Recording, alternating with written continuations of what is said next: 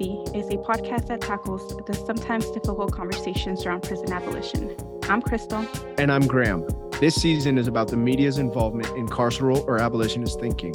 How it uses narratives to impact, radicalize, and shift culture.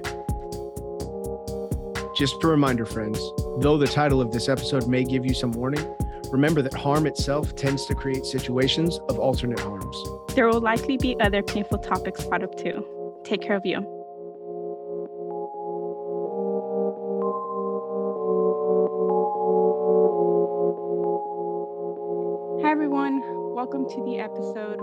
Talk about mass shootings.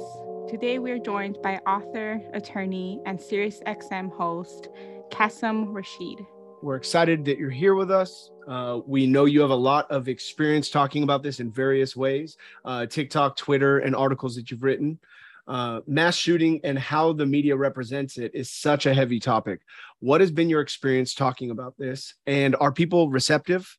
You know, I, have been fortunate. First of all, thank you for having me. Uh, really appreciate this. I think this kind of advocacy and elevating these conversations is a critical component to bringing about this promise made in our founding documents of a more perfect union, one built on justice.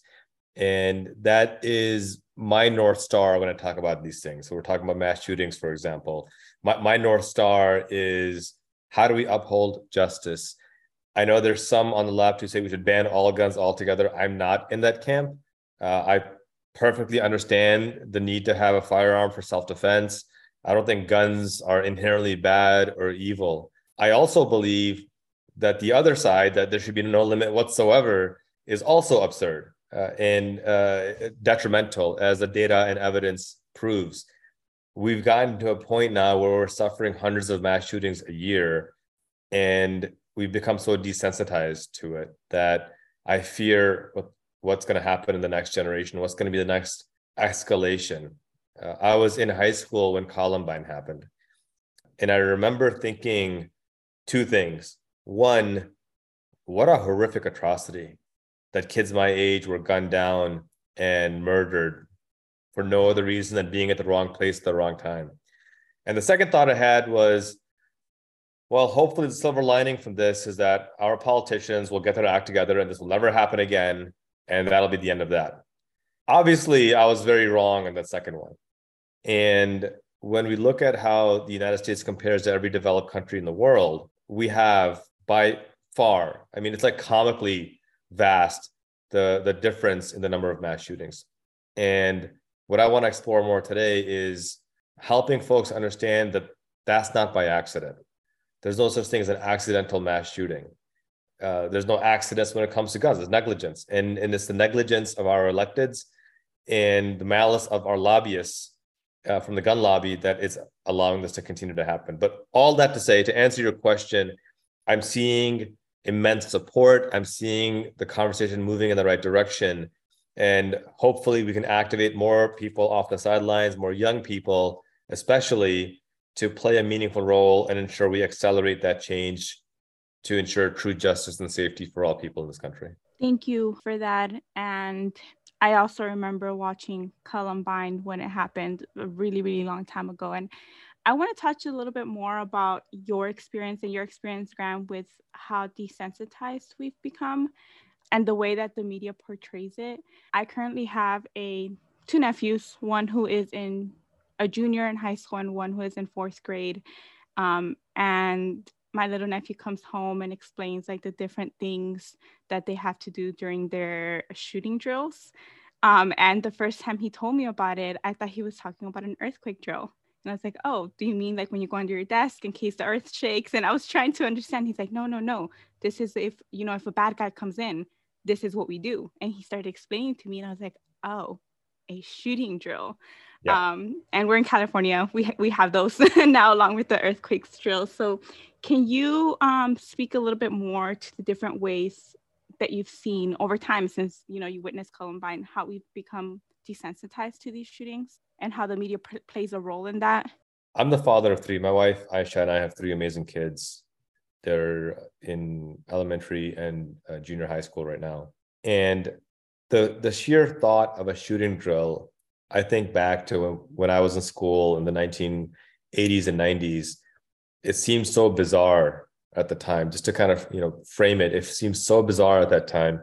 It would have been like we should have a a meteor shower drill, right? In case an asteroid strikes Earth, we should be ready for that, right? It would be that bizarre, or or an alien abduction drill. If aliens come down, how do we prevent from being abducted, right? I mean, it makes no sense logically. And I have family and friends all over the world, Canada, UK, and Germany, and they look at me like, "What world are you living in where this is okay?" Especially when you realize that the leading cause of death for children in America is what?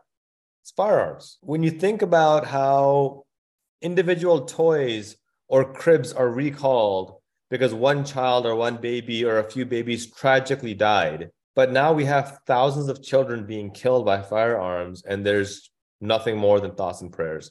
And I find that offensive as a person of faith because I believe in the power of thoughts and prayers, but I also believe that if you're not willing to act, then those th- thoughts and prayers are a mockery. And and and whatever faith you believe in, I think it's a mockery because at the end of the day, your thoughts and prayers should be for yourself and it should be for others, but you need to take action along with that. And the lack of action in this space that's allowed us to be apathetic to it is enraging and infuriating. And, and the role of media, the fourth estate, is to hold uh, those in power in check. And the lack of attention to this space to speak up for silenced and marginalized voices is truly shocking. Now, I, am grateful for the local media in Sandy Hook that didn't air the nonsense. I'm not going to say his name for that right wing nut job. And valiantly supported the Sandy Hook parents, and they've gotten some level of, I won't say justice, but some level of accountability. But that said, that can't be the exception. We need that to be the norm. We need the narrative to be one in which, when we talk about freedom, we talk about liberty and life and liberty and the pursuit of happiness, it has to be grounded in reality. It has to be grounded in facts and data. And the facts and data show that you can have firearms but with common sense and comprehensive gun safety legislation, you can do so while minimizing or nearly eliminating firearm deaths. There's it's no accident why countries like Sweden and Japan, and the UK, Germany all have less than 1% of the firearm deaths that we do. And they're not dictatorships. No one's, you know, no one's having their homes invaded by government tyranny or being denied free speech. On the contrary, all these nations rank higher than the US on the, on the Freedom Index. They rank way higher than the US on the Peace and Safety Index.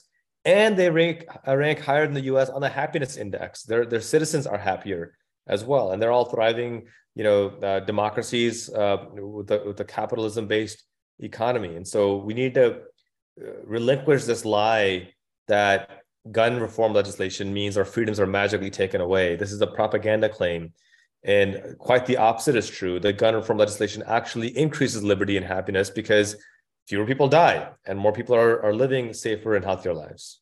So, what's coming? I mean, it's clear that there's a political lockup, it's a political freeze, uh, and there's politics and bureaucracy behind that. It's clear that the media isn't uh, representing in a way that's healthy for the public, right? They're, they're sensationalizing and they're they're putting it out so people can view, alerting the public, but they're just sensationalizing it and playing it, which causes this desensitization. So, what are these countries doing that's exactly different that our country is not? Well, one, I think that there's two elements that really, really important question, Graham. One element is that even the politicization here in the United States, there's a deep racial element behind it as well. Um, let's remember it was a Republican governor, Ronald Reagan in California, who banned open carry in California. A Republican. Uh, I mean, the icon of conservatism, the icon of what Republicanism is uh, before uh, uh, Trump came around. And to many Republicans still to say, you know, Reagan is the epitome of what it means to be a Republican. Well, he's the one who banned open carry in California. And why? Because the Black Panthers, who've been demonized as a militant terrorist organization, in actuality, because the Black Panthers said, we're going to exercise our civil rights and we're going to open carry. And suddenly it was an outrage. And the same people who banned the Black Panthers from open carry are the ones championing the three, three percenter terrorist organization and the Oath Keeper uh, terrorist organization and the Proud Boy terrorist organization. So the hypocrisy of it with the this element of white supremacy should be free and clear for anyone to see black, brown, and white. That's one element. The second thing that other nations are doing that the United States isn't is looking at what the proven models are. I'll give you a couple of really good examples, right? In the military, uh, my brother's a US Marine veteran, and you can ask any veteran this. In the military, to handle a firearm, you have to go through hours and hours and weeks and weeks and months and months of training. And firearm is kept separate from ammunition. You're not allowed to walk with a firearm on a military base. Uh, every single round is accounted for. Every magazine is accounted for. Uh, you have to have your firearm inspected. It goes through a thorough and detailed process. And that's why you don't have these kinds of mass shootings in the military. If, if you do, they're the exceptions to the rule. But the psychopath in uh, Uvalde who turned 18, went and bought an AR 15, and then massacred a bunch of children and teachers. That behavior was enabled by Greg Abbott, who said, We think this is a good idea. In the military, they realized if you're an 18 year old kid, you're not trained to handle this weapon of war. We're going to train you and put strict parameters to make sure that you don't hurt yourself or somebody else. But apparently, the Second Amendment uh, magically allows people to have any weapon of war out in the streets, according to these right wing nut jobs. I know I'm using harsh language, but we're talking about the lives and deaths of children right now. You have a country like Japan that is, by all means, a thriving democracy. Nobody can argue that but they have less than 10 firearm deaths per year. Because to apply for a firearm license, you have to do everything from show you've gone through the training to show that you are uh, physically able, that you have a mental health checkup. You need to provide references. They do a background check upon you. You need to have a safe storage situation. You need to let let know let uh, law enforcement know where it's going to be stored. You need to carry ammunition separately. Ammunition is sold separately. You're only allowed to discharge it upon a shooting range. I mean, the, the, the, the requirements are so strict that if somebody has ill intent, they're not going to get access to a firearm. And if somebody has pure intent, they shouldn't have any difficulty getting access to a firearm. And, and, and that's what we see happening in, in Switzerland, where there's mandatory military service. So if you have a firearm, it's because you've had mandatory military service. And likewise, you go through intense training over and over and over again. If you want to go to the shooting range, you want to go hunting, you can by all means, but you go through this training to double check it. None of this means that uh, these countries are somehow backwards or dictatorships or draconian. None of this means that people aren't free or that they're not safe. Quite the contrary, the exact opposite is true. They are freer and safer. And these are all policies that should be implemented here. I'll give you one good example of how we tried to implement it here and the Republican hypocrisy behind it. Uh, when Mike Pence was governor of Indiana, he passed a red flag law. Red flag laws basically say that if a man or any person is being violent towards a spouse, in most cases it's men, men kill more than 1,600 women a year in gender based violence, and their weapon of choice is a firearm, that they can petition the court. The court can issue a warrant. The warrant can be used to take away those firearms until the person is of sound mind or they stop being violent. It's, it's a due process thing. It's not that they can just come in and take your guns. It goes through the court, goes through law enforcement. It's an actual process. And when Mike Pence was asked about this piece of legislation, he said that this is a blueprint for the entire nation because this is not anti-second amendment it's a blueprint for the entire nation i'm like wow that's an example of a man who is uh, putting principles above politics great the virginia general assembly took a carbon copy of that bill and proposed it to be passed in virginia the same Republicans that praised Mike Pence for his red flag law in Indiana suddenly called this a gun grab communist takeover. Exact same bill, carbon copy. But when a Republican governor passed it, it was a blueprint for the nation. And that's a quote. I'm not paraphrasing, it's a quote. And when Democrats passed the exact same bill, it's a communist takeover. Absurd. And people are dying as a result of it. So, so that's where I think we as citizens need to be active and engage and organize and hold these politicians' feet to the fire because right now we're literally in the firing line of extremists with firearms and there's very little being done about it. Sorry, I get fired up about this stuff. Not to keep using the fire analogy. No, that's perfectly fine. That's perfectly fine. A lot of really powerful things were said right now. So I'm thinking about like root causes as you're talking, and I'm thinking, you know, the laws that have been passed thus far are essentially reactive laws. They're reacting to a shooting. They're reacting. They're they're placing laws into the books that essentially stop things from this moment forward, but don't do anything about the actual cause. So, uh, like, what do you what do you suppose some of the causes of uh, like the development of the mass shooter? What what do you uh, suppose is the root of that? Well, remember, mass shootings are just one element of it, right? It's the proliferation of guns in general. You're talking more than 40,000 gun deaths a year. And it's a it's this perfect storm of injustice that's leading us here. One element is the lack of universal health care, right? This is a key component because of those 30,000 annual deaths, my math might be off on this a little bit, but I want to say 10,000 or more are death by suicide. And the leading cause of death by suicide is a firearm. And so if people are struggling with mental health or depression or suicidal thoughts, and they don't have access to health care, then we're making it easier for them to harm and kill themselves. And that's a problem.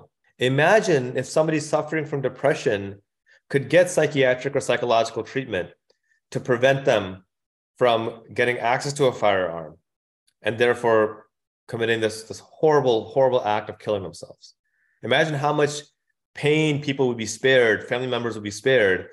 I know parents who've lost their child to death by suicide with a firearm. And just the pain is unimaginable of what they're going through. So one element is a lack of universal health care. Other nations ha- that I mentioned have universal health care as a, as a human right, it's, as a guaranteed right. We don't have that.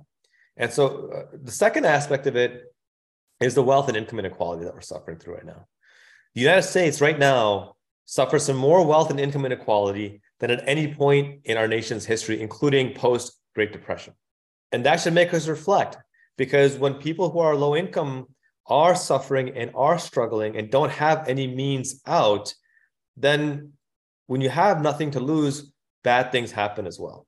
And so providing that basic economic justice has to be a key component of it. Uh, the studies show that for every one dollar an hour raise uh, uh, increase of minimum wage, suicide rates drop by one percent. Right, so there's a massive economic element of this as well that that can't be ignored. Um, the, the, third aspect of it, I think, is the recognition that gun violence is a lot like a pandemic, right? And, and we're going through COVID right now, and, and hopefully we've seen the worst of it. But if you recall, we talked about social distancing. We talked about staying away from large groups. And if you're sick, don't travel because you can transport it. Because viruses don't know boundaries, right? They don't know borders. They don't care what's, you know, Mexico or America or Canada. They don't care what's Illinois or Indiana or Wisconsin. They have, it, it, it's a virus. Gun violence works the same way. And, and the, the anti-gun reform folks will say, well, look at Chicago. Look at how much gun violence is in Chicago. The first thing it tells me is they're ignorant because Chicago is not even in the top 25 for most gun violence, uh, from a gun, gun violence rate. Uh, it's like around 30th. But the bigger thing is that even the gun violence in Chicago is not due to guns from Chicago. It's due to guns from Indiana and Wisconsin, which are right around the corner that have very lax gun laws. So if I want to usurp the system and I want a firearm in Chicago, I have to go through the painstaking step of driving 15 minutes further across the border, getting a firearm, and, and bringing it back. And so, for gun reform legislation to truly work on a national scale, it has to be federal. It just, it simply has to be federal. And, and we know the data backs it up. Nine of the top 10 most violent states for gun deaths are Republican led states that have lax or no gun reform legislation. Nine of the 10 safest are Democratic states. In fact, I think all top 10 safest with the lowest gun deaths and lowest gun violence are Democrat states that have comprehensive and common sense gun reform. And guess what? Those 10 Democratic states are by no means communist dictatorships where people can't get make a living. That's where the majority of Americans live as well. So, so you have this this this this like three-headed monster of lack of health care, economic injustice, and lack of a comprehensive federal legislation to gun reform. And, and then you add this, this very violent spark of racism and white supremacy and misinformation, and you get to where we are right now. And, and you wonder how is it not more than 40,000 deaths, even though 40,000 is an atrocious number in and of itself. The reality is, is that this number is not going to get any better unless we take meaningful action to address all three of those things together. I, I love how much information and stats you have stored in your mind. I learned so much with, with that sentence. Um, I am a strong believer, and I talk about this in season two, is that the United States sets a lot of systems of desperation. Um, I believe I talk about it in the in the robbery episode, Graham, where, where you were a guest, um, of setting up a lot of systems of desperation. Um, and then we punish the person um, when they react to that or when they do the things that they need to do in order to survive. Um, so I, I talk about that in regards to the episode on robberies.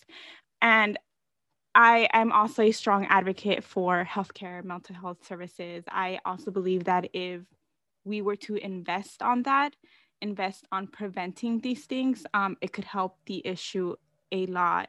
Um, because I know that when mass shootings happen, that's the number one topic we talk about in the media, and then it dies down again, and then we have another shooting, and then it comes back again. Um, yep. Yep. Yeah. So I'm wondering if for the next time, unfortunately, there will be a next time. Um, one of the things that we talk about this season a lot is media literacy or what are the different things that we can look at in the media so we don't buy into the you know the propaganda or you know the different ways that the media is upholding white supremacy. What are the different things that we can look at when the next time we see in the news that a shooting happened? Um, is there anything aside from this this these stats and the, this list that you gave us um, that you think our listeners should should keep an eye on?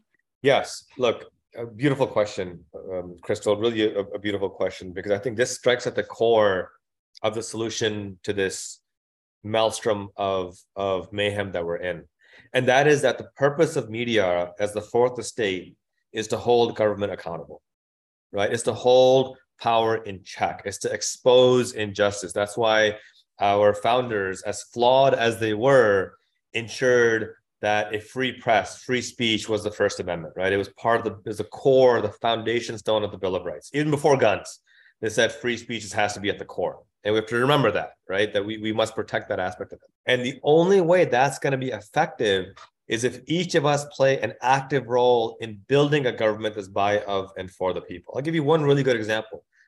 Just recently, there was a mass shooting in North Carolina, five people killed. And what was truly tragic about this is that North Carolina state legislature had proposed a bill that was basically an amber alert for mass shootings that would allow the government to send a mass text message to where the shooter was located and warn them to shelter in place. There's a mass shooter at large. Go inside, lock your doors, close your windows, hide, just stay the hell out of the public sight. Very common sense bill. Didn't even talk about taking away your guns, didn't talk about any kind of gun safety legislation. It just said, let us warn people, just like we would if there's a tornado coming or a hurricane coming, just like we would if there was a fire or if there's an accident, you can warn people. Let's warn them that there's a mass shooter alert. The Republicans killed the bill. They killed it. And innocent people who otherwise would have been warned died because there's no way to inform them quickly that there's a mass shooter. I say all that to bring up that Republicans in the North Carolina legislature then issued their condolences, their thoughts, and their prayers at this atrocity. What media needs to do to those people is to expose them for the hypocrites and frauds that they are and hold them accountable for the innocent people that died as a result of their callousness and apathy. And the way we do that is not just by exposing their records, but by being active in your own local politics. Get active in your school board, get active in your board of supervisors, city council, your mayoral elections, your state and your, uh, your state uh, house and state senate elections. We all talk about voting for president and voting for the vice president, and that's fine. That's important. But those aren't the folks who are going to impact you on the local level. They're just not. That's just not the way government works. You're going to be impacted on the local level by what, who your local mayor is. How many people listening to this podcast can, can tell themselves right now, my local mayor is Mayor so and so? If you can't, that's a problem. Who is your city council person? Who's your alder person? Who is your school board representative? If you don't know the answer to these questions, you're enabling the problems that we're in right now. And that sounds harsh, but I want you to hold yourself to that level of accountability. And if you find out who these people are, and you find out that there are good people that are supporting these issues of justice and reform and safety, then support them not just with your vote, but knock doors for them. If you can donate a few bucks, throw a few bucks at them. Make phone calls for them. Maybe you've got a special skill of smoke signals and training pigeons. Do that and get the word out for them, whatever works. But be involved. And guess what? If you can't find a good person on the local level, they're all these, you know, extremists who believe that we should be arming toddlers with rifles, then do something bold and run for office yourself. Be that change yourself. And I'm especially talking to young people. I'm especially talking to women. I'm especially talking to immigrants. I'm talking to anybody raised on welfare, anybody who's been through the prison system before, who sees these injustice firsthand. I'm talking to you especially because it's your voices who have been the most marginalized from this conversation.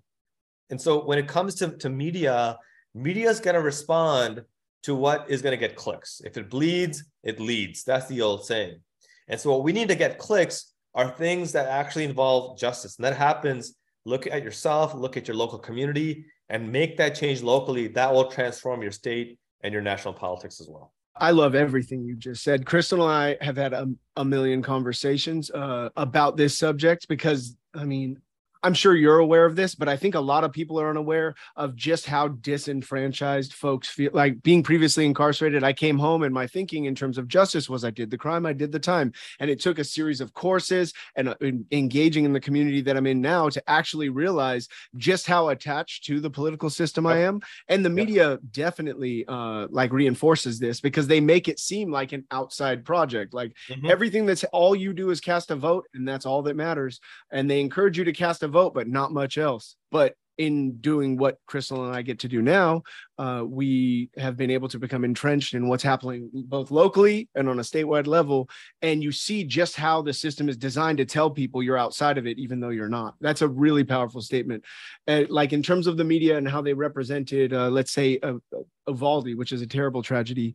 Uh, the media at first from my memory and i could be remembering wrong but from my memory uh, they tried to represent it uh, objectively and also uh, lean support on essentially the police like the police were doing their job it was the public it was the actual people of uvalde who continually spoke up and continually cried out and said something terrible happened here so that the media began to pay attention and they regretfully leaned into the conversation on what really took place and we see the result now so yeah, thank you for everything you just said. That was amazing. Graham, you're right. I mean, I, I recall Greg Abbott saying that these heroes ran in and they stopped the shooting, and the media just unapologetically ran with it. But yeah, that, that must have been what happened.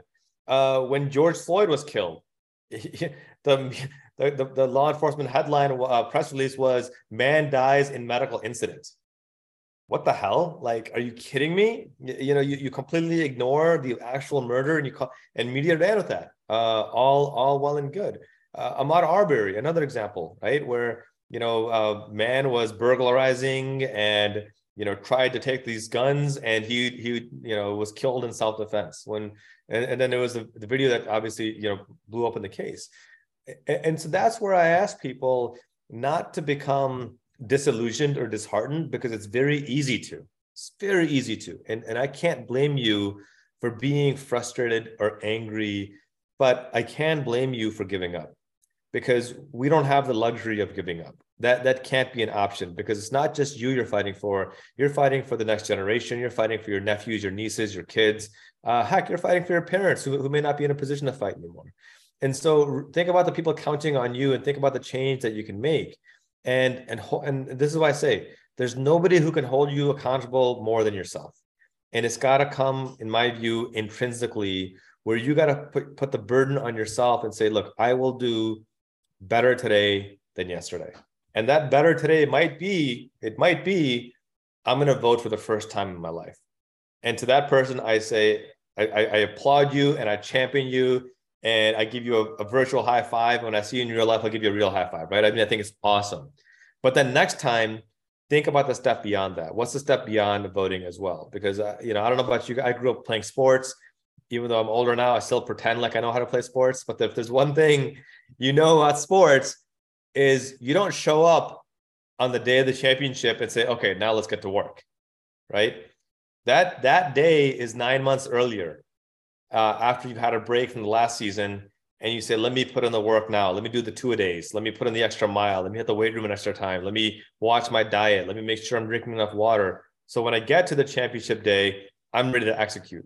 And that's what election day is like. I consider like, you know, the championship day. If you've done the work, made the phone calls, knocked the doors, sent the text messages, you know, then the pigeon couriers, whatever it is, then on election day, that vote is a layup. It's the last step to make it whole. And if you do, if you do it right, we're able to elect people actually committed to justice. I have a, I have a, I think what can possibly be a tough question. Um, and every time a mass shooting happens, uh, you had this thought process with Columbine. Columbine is this is the one.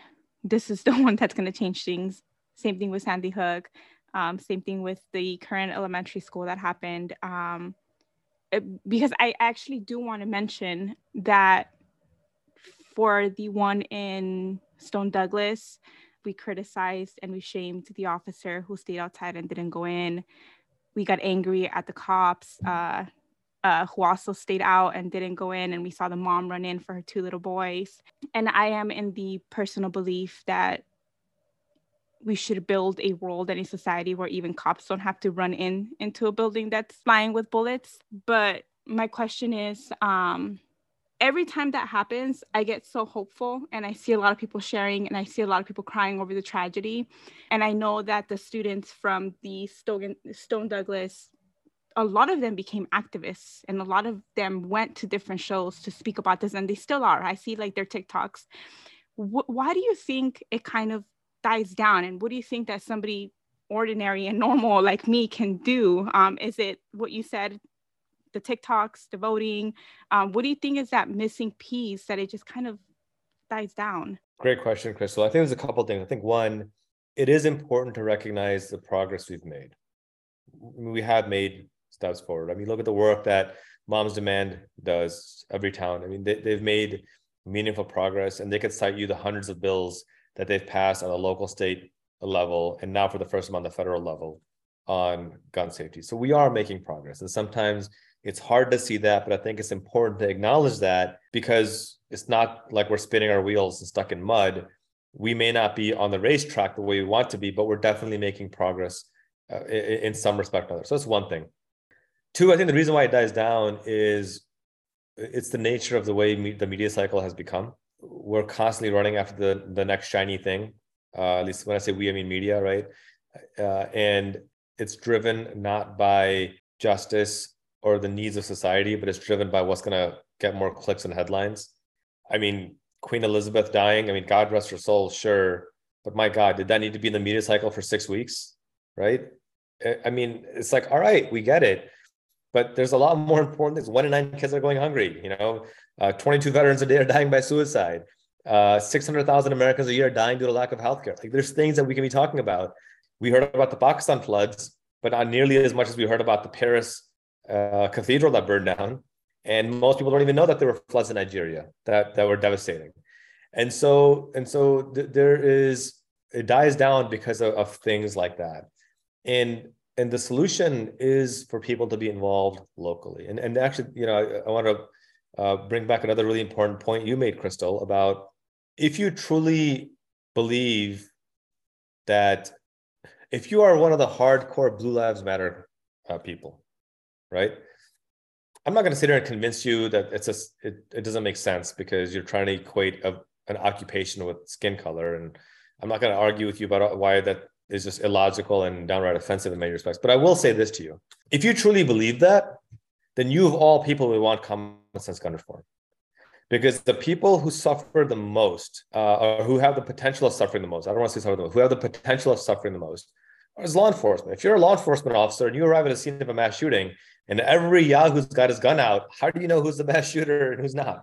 How, you know, how many more law enforcement officers are killed because there's a proliferation of weapons out there, or because there's bigger weapons out there, or you got bulletproof vests? Vests, well, great. Now they're coming up with bullet piercing, uh, you know, bulletproof vest piercing bullets, and you know, where does it end? Um, I, I was at an event once, and uh, there's a sheriff on, and we were it was a political event, and I was speaking, and he said to me, he goes, "Look, just offline, you know, where are you on guns?" And I explained it to him, just like I did on the show, and he goes, "Well, see, that makes sense to me, and I'm a lifelong carrying member of the NRA."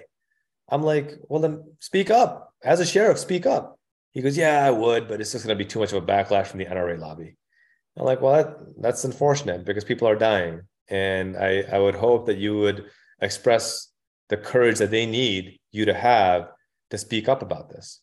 The reality is this if if people think that law enforcement is safer by having more guns out there, then they're not looking at the data and the statistics. They're actually ignoring them altogether. And a lot of these pieces of gun reform legislation are actually uh, supported by sheriff's associations because they recognize that our deputies will be safer out there if we know the only people who have firearms are the ones who are supposed to have firearms.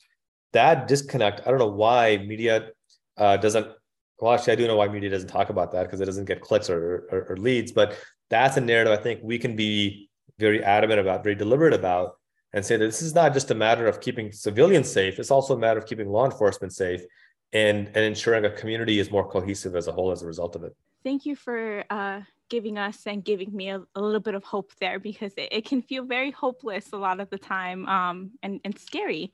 Um, so what did we miss? Is there anything that you would like to say to, you know, our listeners before we hop off?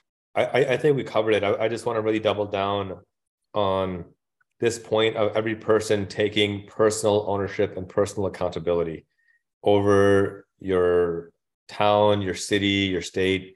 Own it on a very, very personal level because that's where meaningful reform comes from. It's not going to come from top down. It's always going to come from bottom up think about whether you voted in the midterm elections and think about what role you're going to play before the next elections uh, and play a critical and meaningful role so that just like at the end of every championship you can sit there exhausted on the court or the field and ask yourself if you really gave it your all? After every election you should ask yourself did i really do everything i possibly could to make sure that everyone in my circle voted? I don't drink alcohol. I was always the designated driver in college but that was my worry that I make sure I got every one of my drunk friends so that nobody drove home drunk. You know, take that approach with voting. Make sure that you're the person that people can rely on and trust and call, and that you can have the, the resources for them to get registered, to get to the ballot box, to vote, to know who they're voting for, and then to activate them for the next election so we can build your coalition as well. Thank you so much. And then lastly, is there any project or anything that you're working on um, that you'd like to share with our listeners? You know, projects. I mean, I, I'm I'm working on trying to elect the first Democrat mayor to the uh, city of Naperville in Illinois. I'm pretty excited about that. It'd be the first non-white person elected ever as well, which would be kind of historic. Um, I am I, am just really focused on making sure people vote and making sure people are active. Uh, if you want to support my work, you can follow me on across social media at Qasim Rashid uh, just my name, Q A S I M R A S H I D. Um, I also run a PAC called Common Purpose, where we try to elect more women and people of color to office. And uh, I, I, think it's my way of just being active and involved. So, to whatever extent you want to play a role, come check us out. I've got my Sirius XM radio show that airs every Sunday at uh, 10 a.m. Eastern on channel 126. But uh, bottom line, I think the, the, the one message I want to ask people is whether it's me or somebody else, just be involved be involved be engaged play an active role in the shaping of our future because uh, you you deserve uh, a country that uh, treats you with justice and your next generation deserves that same thing as well. And the beauty of it is that despite all the the trash and garbage out there you have the ability to cut through it and make it happen. You just need to believe it and then act upon it been listening to Abolitionist for Everybody. Be sure to follow us at abolitionist underscore on Instagram, Twitter, and Facebook for regular updates. If you want to continue to support this podcast and our work overall, you can donate to support Initiate Justice at initiatejustice.org slash donate.